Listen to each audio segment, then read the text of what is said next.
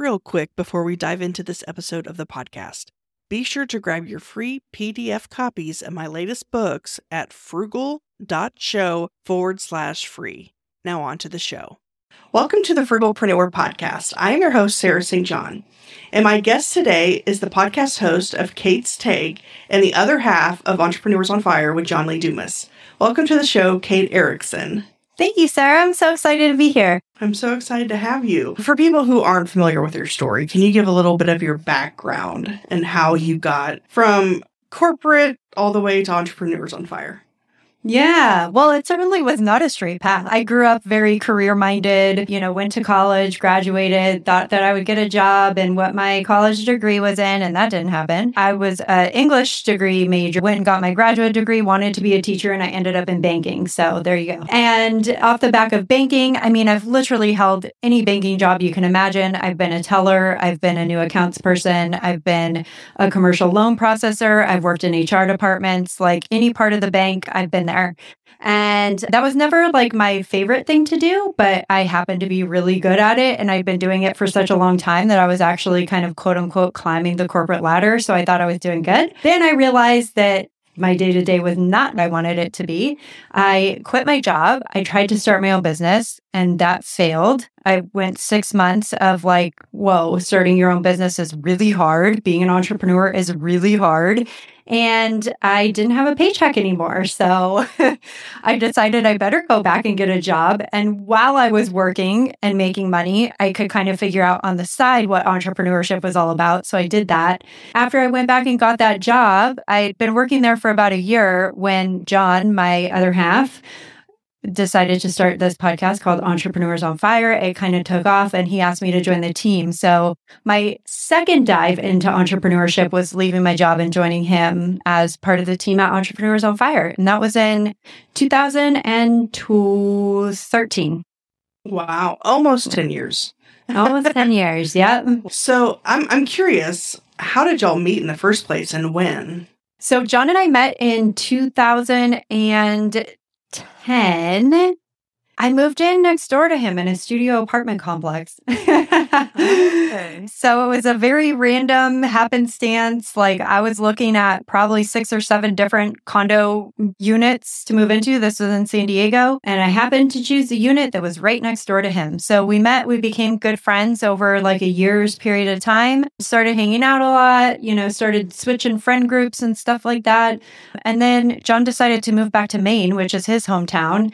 And when he announced announced that he was leaving, I thought like, oh man, I like this guy as more than a friend. Like, I don't want him to leave. And I was really sad about him moving to Maine. So we decided to start a relationship from opposite sides of the country, which today I as you could see, worked out very well. yeah, exactly. And y'all recently got married as well. So congratulations. We did. yes. Thank you so much. Wow. Yeah, I didn't know the backstory there, so I was just kind of curious.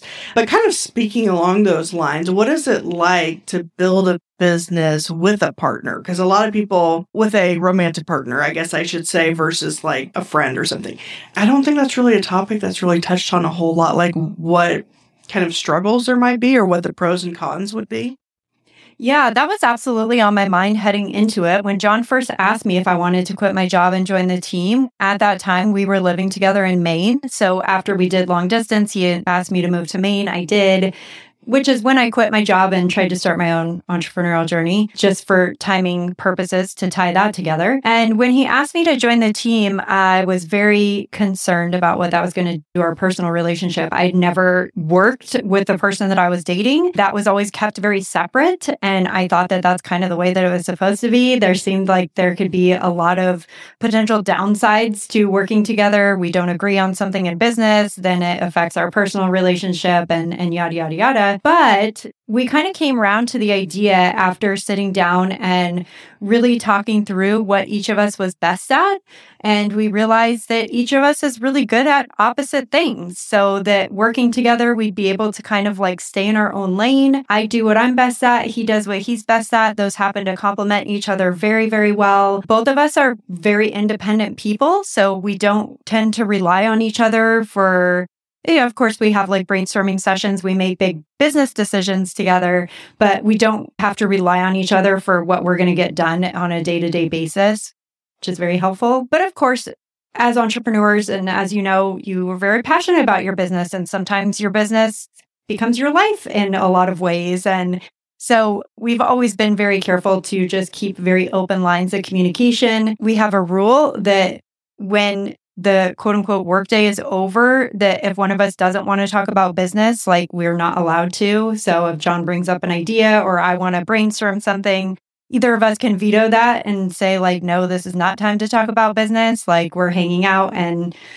as a couple and we're having dinner and this is supposed to be romantic. I don't want to talk about business. so just little things like that that we put into place. But, you know, I really think it goes back to like that foundational piece of really identifying and both being on board with what our roles in the company were going to be and just being very straightforward and clear about that, I think has made a huge difference. Mm-hmm. And I also don't think working in business with your significant other is for everyone. So there's that too. At least, I guess, the one benefit that a lot of people who are in business who have a spouse or significant other who's not in business with them, one benefit of being in business together is you don't have to deal with the other person not understanding, getting upset with the time that you're taking for your business and that you're not spending enough time with them and all this stuff. That's huge. That's really huge. I, I know a lot of people who kind of have that struggle in their relationship. And that's one of my favorite parts about it, honestly, is that we're on the same page. We get why each other is so excited about the things we're excited about and why we get frustrated about the things we get frustrated about. And really having like that shared common goal and vision, I think has brought, has made our personal relationship a lot stronger. So I think that the benefit of that does really like kind of keep on giving. And so, what do you do with Entrepreneurs on Fire? You do like the content creation and then do you do like all the scheduling, kind of uh, help manage his schedule? Because I know he has a really intense podcast schedule where he has like meetings boom, boom, boom in, a, in any given day. Yeah. So that would actually, the scheduling was one thing when we were talking about like what me working with him in the business was going to look like. That was one thing where I was like, I don't want to manage your schedule. so I don't do that. But I do do a lot of the back end stuff. So, content, I manage our team. A lot of the systems that we have in place, I help set up and keep those running. In terms of just overall, what it looks like behind the scenes is to simplify it big time is that John comes up with a lot of really great big ideas and we talk through those and see which of those are actually viable or worth pursuing. And once we land on an idea that's worth pursuing, I figure out how to make it work. So that's kind of like the different. And of course, you know, he is doing the podcast. He's the face and the voice of the business. But he, I mean, luckily, John is also incredible at systems and discipline and focus. So, the scheduling aspects of that, we do have three virtual team members, and one of our virtual team members is like a dedicated virtual assistant to John.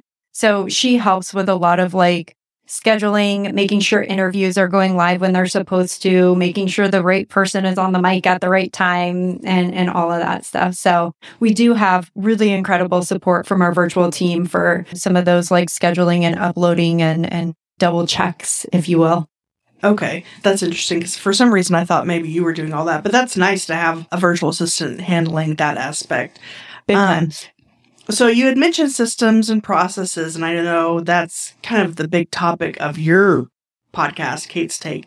I mean, I, that, I know that's such a broad topic, but when someone is starting a business or already has a business, and they're just kind of uh, say they're like a solopreneur at least initially. What kind of tips or advice would you have on like just streamlining that process? And now and maybe then at what point do you know it's time to hire a virtual assistant yeah, I, I, think it's probably one of the biggest struggles people face as they start their own business. And I really think that at the foundation, it's about time management, really. It's about evaluating your time, how much of it you have, and setting realistic expectations for what you can take on and what you can accomplish. It really sounds like super simple, but within that, you really help set yourself up for success by not overwhelming yourself, by not taking on too much and then being frustrated or disappointed at your lack of progress.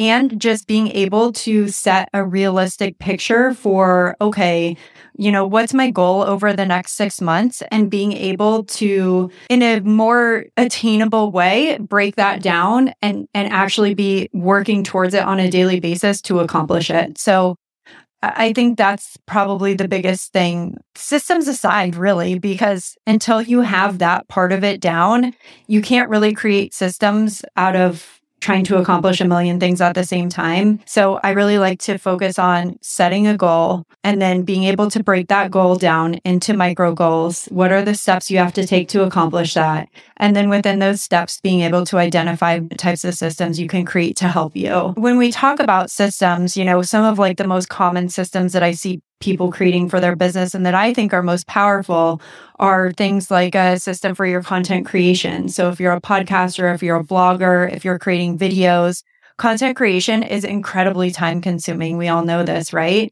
But it's also one of the most important things that you can do in your business for inbound, you know, lead generation, for awareness, for authority, for credibility, for growing an audience and, and being able to engage with them and understand better what it is they want and they need, what they want and need because only then are you able to create like those paid services, products, and things that people will actually pay you money for. So, at a baseline, I would say anyone who's starting out, anyone who feels like they kind of understand the importance of systems and they want to start creating that, to think about how you create a system around your content.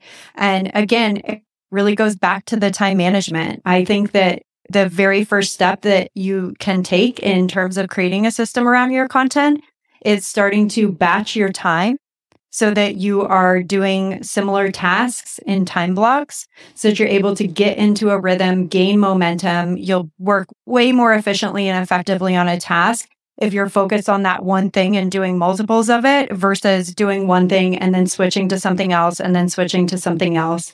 So, from a podcasting perspective, that might look like setting up a time block that's one hour time block once per day and whatever hour works for you and your schedule, because we all have different commitments and things going on in our lives. But if you just schedule one hour a day and one day that one hour is for research for your podcast, the topics that you're going to talk about or the guests that you're going to have on your show. And then maybe you do that for 10 different episodes. And then the next day, that hour is used for outreach. So that hour is just you reaching out to those people that you researched the day before and inviting them on your show. And then the next day is maybe creating the outlines for those 10 episodes. The next day is recording those 10 episodes. The next day is editing and uploading and scheduling those episodes. So you kind of start to see that in batching your time and doing like tasks together, you're able to accomplish way more in less time with so fewer distractions and frustration over like, man, I feel like I've been spinning my wheels for an hour and I haven't really accomplished anything. If you're able to set up little micro goals like that, you can see in just one week, you can create content for 10 episodes if you're disciplined and focused with your time. Yeah, I was going to actually mention that about batching because I know that John does that, obviously, with his podcast where he does several interviews in one day. Now, how does that work? Is that one day a month he does all the interviews for like that? I forget how that, I think he's broken it down before, but I, can you refresh your memory? Yeah, for sure. So it's a seven day a week podcast. So one day a week, he interviews seven people.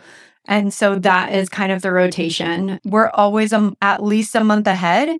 So right now, like we have interviews scheduled in our hosting platform, like into, you know, next month and well beyond. But still, every single week, he's doing seven interviews. Those seven episodes are being edited and uploaded. And so we're always staying a month ahead, plus we're, And that's the thing, right? Like you get ahead on your content, you're like, oh, yay, I'm ahead a month. Like now I get time to do other things. And then you forget to keep creating. It has to be a consistent schedule where you're continuing to do that on an ongoing basis. Otherwise, you're going to slip back into like, okay, cool, I'm a month ahead, but then a month from now, I'm going to have nothing and I'm going to be really hard pressing to create more content because it goes live tomorrow. Whereas when you have that recurring repetitive batching schedule, once a week, you do those seven interviews. And if you're a month ahead, you will always be a month ahead. Okay. Yeah, that's right. One day a week for, and then when he's a guest on other shows, I think that's the one day a month. You got it. Yeah. Okay. Mm-hmm. I got it. Uh, yeah. Okay. That makes sense. And I actually tried it during COVID when we all had more time and we're at home doing nothing. There was one day in particular where I interviewed I think I did six podcasts that day. But my podcasts are, I'm trying to get them down now below uh, under like 30 minutes. But at that time, they were more like 45 minutes to an hour. So it was like this full blown day.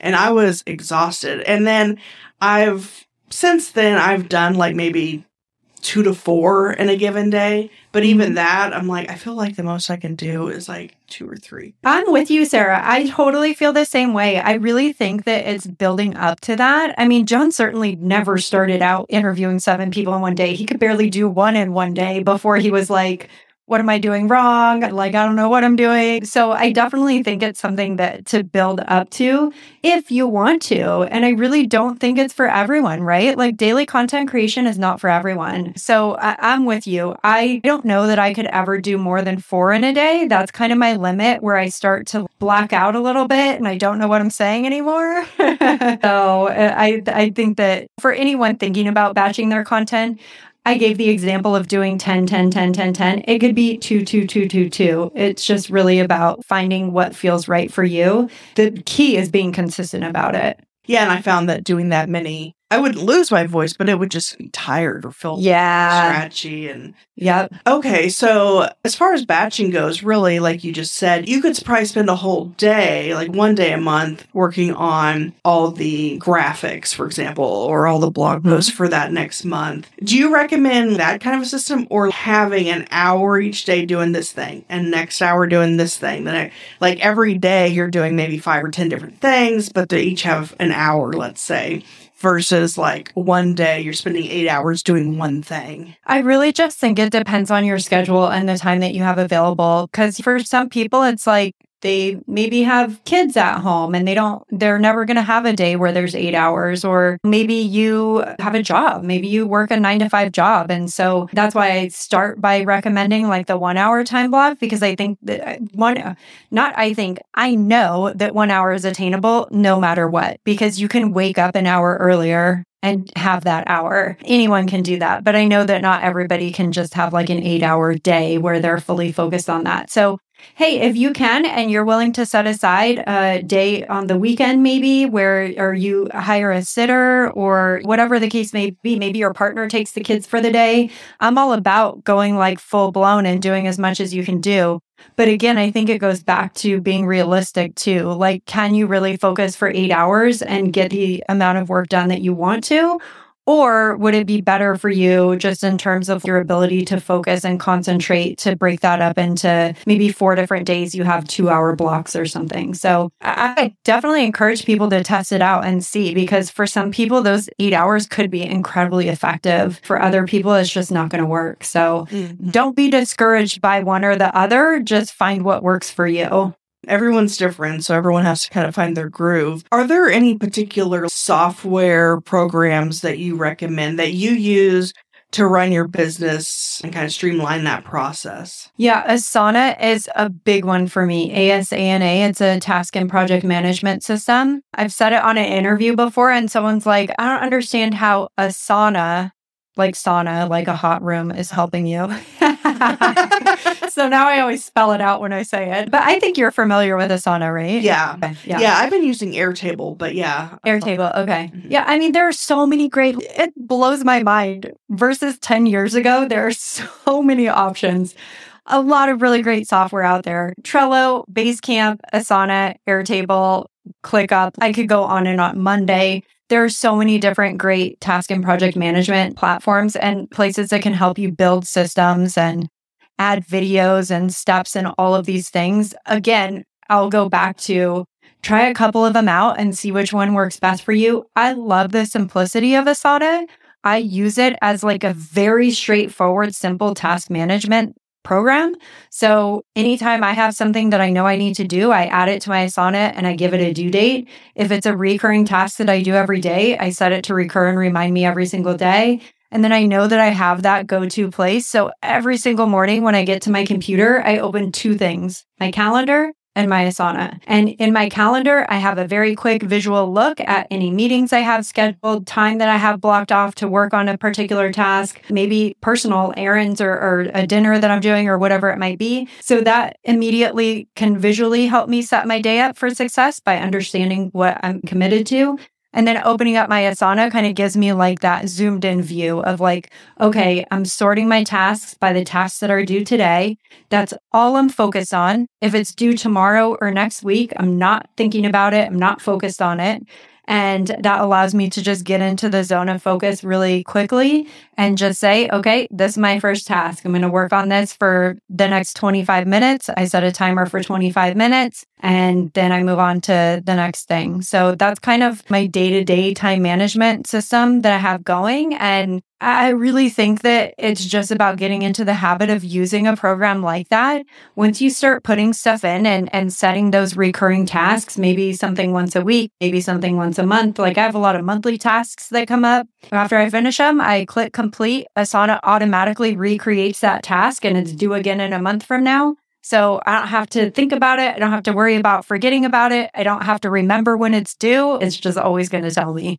Yeah, that has more capabilities than I was aware of. I might have to check that out again because I did kind of compare and contrast the different ones. And mm-hmm. anyway, awesome. Well, just to change, this is totally changing gears, but when we were at Podcast Movement where we met in person, I think I had briefly asked you about Puerto Rico, moving to Puerto Rico and like the pros and cons and things like that. And I'm just kind of curious since I don't really know anyone else who has done that, if you could explain the reason why you moved and the pro, if there are any cons, I don't know but the pros and the cons. Yeah, definitely. First off, it was awesome hanging out at Podcast Movement. I had a ton of fun. That was really cool because we've communicated so much online. So it's always fun to meet up in person. And hopefully we'll be seeing each other in a few months at Podfest as well. Yeah, definitely. So Puerto Rico, we moved to Puerto Rico in 2016. This being the Frugalpreneur podcast, this is a great topic of conversation because we moved for multiple reasons. We're adventurous people. We are location independent. So we have the ability to make a move like that. We also love to travel and living in San Diego, we were making really long treks to do something like Europe. Puerto Rico is way closer and it's really super easy to travel on and off from. And number three, where the frugalpreneur part comes into play is the taxes. So there's a tax incentive program in Puerto Rico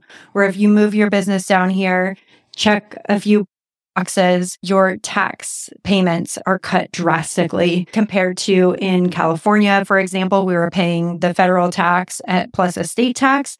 In Puerto Rico, for our business, we just pay a flat 4% tax. So it allowed us to make a huge financial difference in our lives. We're actually able to start keeping the money that we make versus paying a majority of it to taxes. And of course, it's not about not contributing to society and paying our dues. We certainly do that. We pay a state tax in Puerto Rico. We are infusing the economy here. We're creating jobs in Puerto Rico and we're stimulating the economy here, which was the point of that Tax Act when it started and still is today. So, those are the reasons why we decided to make the move. We literally sold everything. We packed four or five suitcases. We flew to Puerto Rico. I'd never been to the island before. We said that we would stay for only as long as we felt like we should be here. And we've been here for six years, so we love it. we found an awesome community here, which is one of the huge pros of being here. The island's beautiful, the culture is amazing. We've had a lot of fun just immersing ourselves in a totally different day to day life than what we were living back in San Diego. The community that we live in is really beautiful. A lot of other entrepreneurs who have moved here do the same thing with their business. We've met a ton of local Puerto Ricans who run their own businesses and who are doing amazing things and who don't run their own businesses and who are also doing amazing things. So it's really been great for all of those reasons. The cons is as an entrepreneur who really likes to get stuff done and be super efficient, island time is a real thing. So a lot moves quite slow. It's a different pace. There are some pros to that too, right? Like it's kind of allowed us to take a step back and see things from a different light, but it can be a bit frustrating at times of just we're used to a, a, faster pace, John coming from the East Coast. And even in San Diego, too, like just getting things done was a lot more seamless, I guess you could say. But that has also taught me a lot of patience. It's given me a new perspective, which I'm grateful for. So there's a lot that we really, really love about it. And again, it's easy to get on and off the island. So visiting family and traveling and all of that and our family loves coming down here. We like can't stop our family from being here multiple times a year, which is a huge plus because that was one of my biggest concerns when we moved is uh, really close to my family. John's really close with his family, but that has not been an issue at all. oh, that's good. So, with it being a U.S. territory, I mean, they wouldn't even need passports, I guess. Right. Right. Or and that wasn't use U.S. dollars and all that. Yeah. And that was another huge pro to it too, because we had looked at living internationally and giving that a go. And a lot of like the visa process and running a business from another country, like there are so many considerables when you're looking at doing something like that. So the fact that Puerto Rico is a US territory, don't need a passport, all US citizens, like everything is pretty much the same as it is in the States, with the exception of a few differences. But from the perspective of visas and everything like that, it's not an issue. So that's a definitely a pro. And then, as I understand it, you actually only have to live there six months of the year. So you could have a house somewhere in the continental US or whatever in the 50 states, but still only be paying the 4% tax. Yeah. So, I mean, I'm not a lawyer and I'm not a professional like tax act person for Puerto Rico. And the laws are constantly changing. So, definitely seek legal advice if you're looking for the straight and narrow on this. But more or less, yes, you have to spend 183 days here, so six months of the year. And there are some rules around not having stronger ties in the States than you do here. So there are some considerables there in terms of like owning property and how much time you spend in any one place. But again, I'm not a lawyer, so if anyone's interested in looking into it, I, I, certainly know of people who have properties elsewhere and are making it work. Yeah, and I know you have a blog post on EO Fire that I'll link to in the show notes that gives a lot more detail about your experience moving there. And then I'll have links to your podcast as well as EO Fire. Was there anything else that you wanted to touch on that we hadn't yet? I don't think so. That's been a great conversation. I've really enjoyed it. Thank you so much for having me on. Well, I enjoyed having you on. And again, if you want to check out Entrepreneurs on Fire, go to eofire.com. And the show notes will be at thesarahstjohn.com forward slash Kate. Well, thank you so much for your time today. I really appreciate it. Thanks, Sarah. Are you a frugalpreneur looking to connect with like minded individuals? Join our community on Slack, connect with fellow listeners, share your thoughts on episodes, engage in meaningful discussions, including money saving tips and entrepreneurial insights, and help shape the future of the Frugalpreneur podcast. Plus, you can submit your questions in written or audio form to be featured on the show. Let's build a supportive space together. Join us now at frugal.show forward slash slack. See you on the inside.